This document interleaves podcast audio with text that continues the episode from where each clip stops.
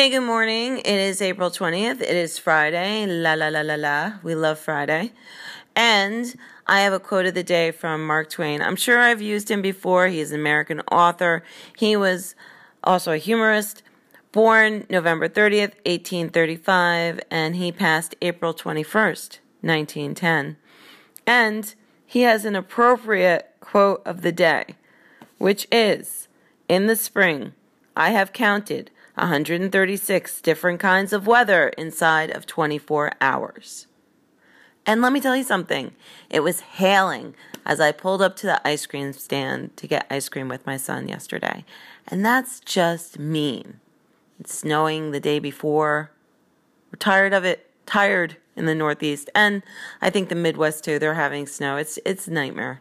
Anyway, um, we're moving towards May and hope and we're moving towards the weekend. All right, everybody, have a good one. And here are your horoscopes for April 20th from the New York Post and Sally Brompton. Aquarius, you need to find ways to get closer to someone you've drifted apart from in recent months. It would help, of course, if you made more of an effort to see things from their perspective. They might then make more of an effort to see things from yours. Pisces, there is no need to be so serious about life. Treat everything that happens today as some kind of cosmic game, a game that is supposed to be enjoyed rather than won. Get into the habit of doing everything with a smile on your face. Aries, the sun leaves your birth sign today, but that does not mean your luck is about to turn for the worse. Far from it. It does, however, mean you need to be sensible about how you use your time and energy, and even more so, your money. Taurus, no doubt you are eager to start new things now the sun is moving into your sign, but be patient. You will get the chance to move up a gear sometime early next week. In the meantime, get plenty of rest. You are going to need it. Gemini, you will need to be a bit more responsive to the sensitive side of your nature today and over the weekend. Listen to what your heart tells you and then act on it, no matter what some of your more loudmouthed friends may say. And then, Cancer, it's quite likely you will meet someone over the next few days who becomes a firm friend and an important companion. Also, there is still time to get in the good books of people in positions of power. How can you best impress them? Leo, the sun's change of signs today will bring new opportunities your way, especially on the work front, where you really should be taking more of a leading role. It's time to get back some of that Leo dynamism that has been missing of late.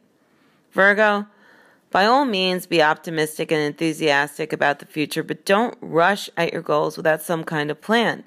You have plenty of time to get prepared. So make sure you know what you're doing. And remember, small details are often important. Libra, how's your wealth situation? Could you weather a sudden financial storm if it hit you today?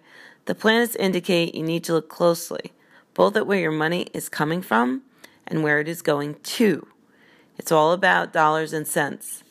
Scorpio, try not to be too assertive today. If you want to get things done, you need to be more persuasive and less coercive in your attitude.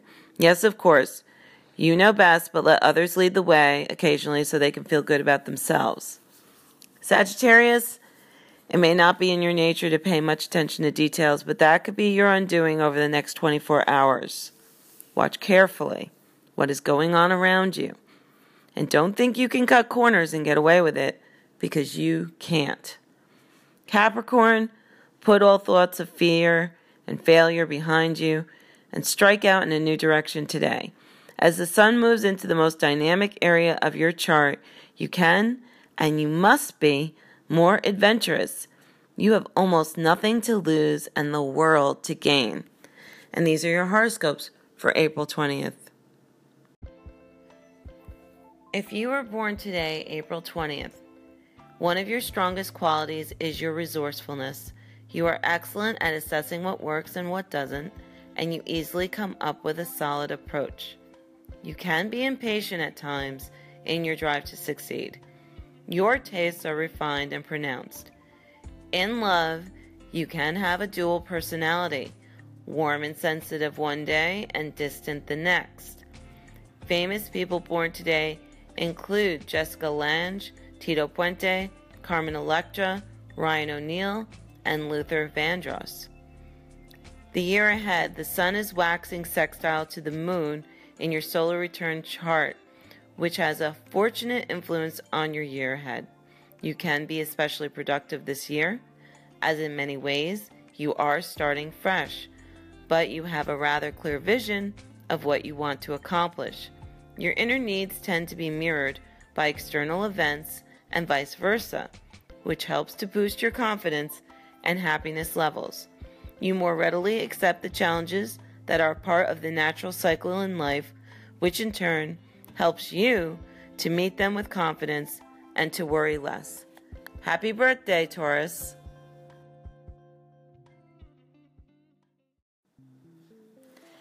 Today in Rock, April 20th.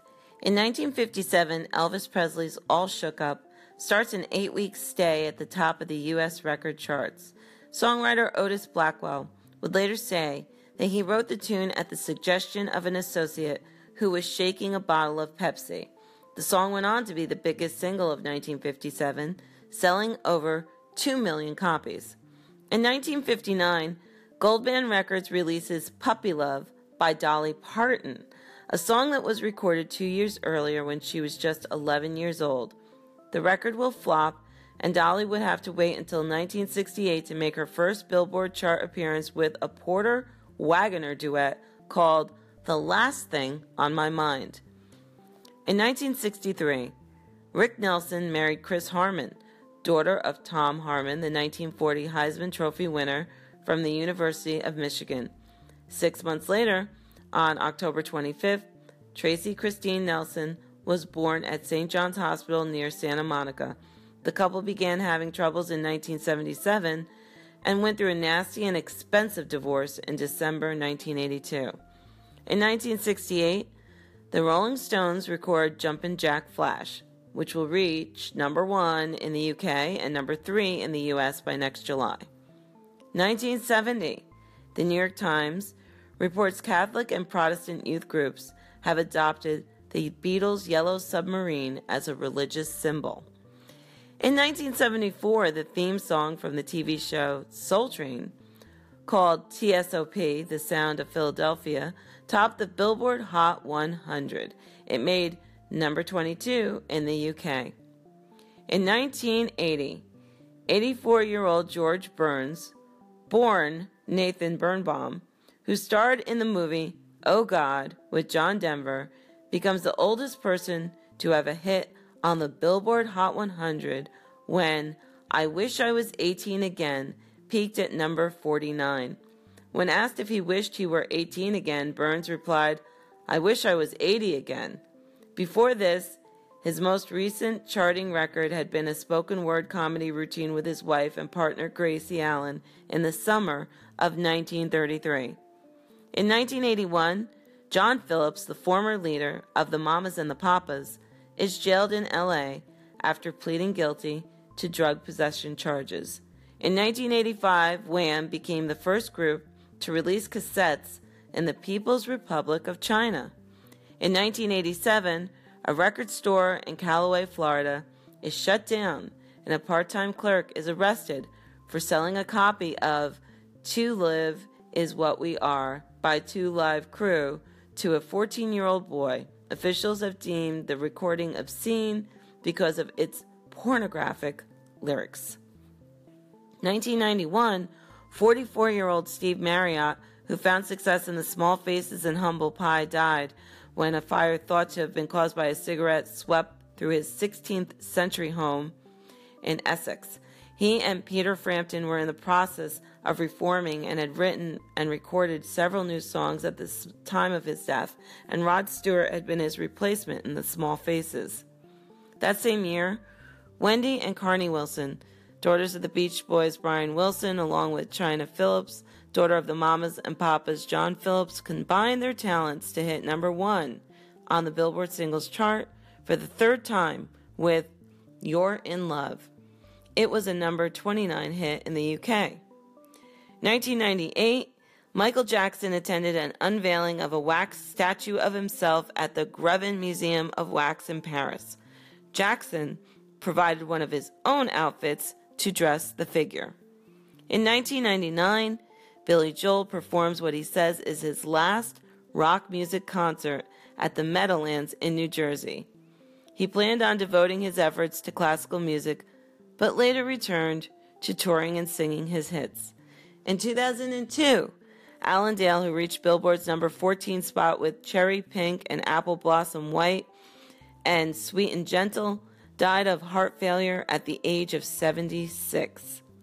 In 2013, Neil Diamond sang Sweet Caroline at Fenway Park in Boston during the seventh inning stretch. The city was celebrating returning to normal day to day life after the accused Boston Marathon bomber had been arrested the day before. That same year, Record Store Day, an internationally celebrated event to celebrate the art of music, spurred sales of 244,000 vinyl LPs according to Nielsen SoundScan. It was the largest one week total for vinyl albums since SoundScan started tracking sales in 91. In 2015, Norway's Ministry of Culture announced that the country will start turning off FM radio on January 11, 2017, with the intent to stop transmission of the last FM signal to the country's northernmost regions by December 13th of that year. In its statement, the Norwegian government said the cost of transmitting national radio channels through the FM network is eight times higher than via the digital audio broadcasting DAB system, the standard digital radio technology used across Europe. In 2017, 70 year old Cuba Gooding Sr., the lead singer of the 70s soul group The Main Ingredient, was found dead in his car in Woodland Hills, California. Band is most often remembered for their 1972 million selling Billboard number 3 hit, Everybody Plays the Fool. And this was your day in rock.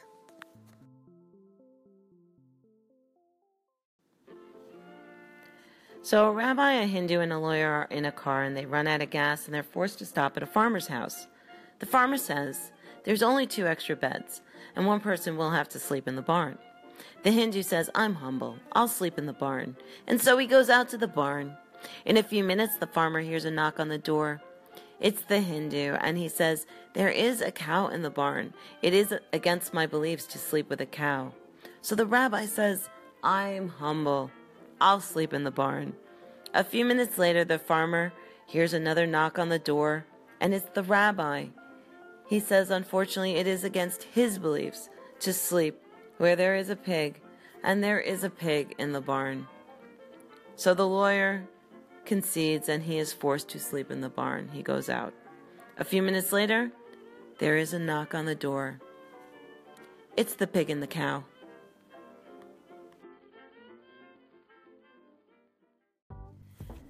So we've all heard this back and forth that we went to the moon, we've never gone to the moon, you know.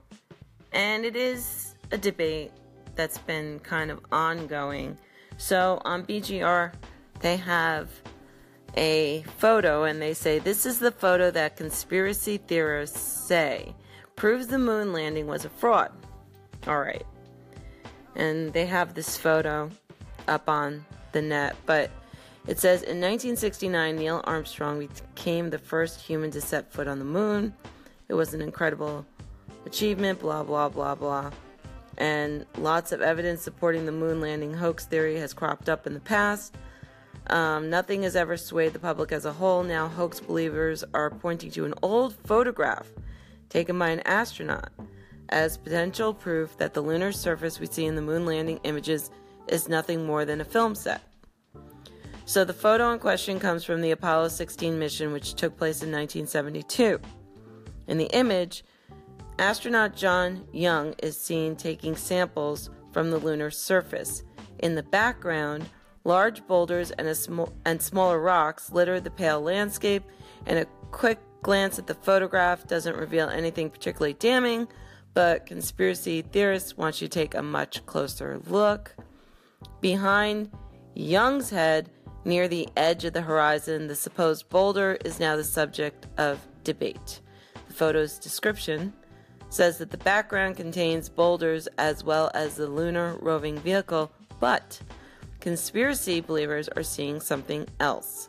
Specifically, they believe that a lunar base is actually visible in the distance, along with additional personnel who weren't supposed to be there.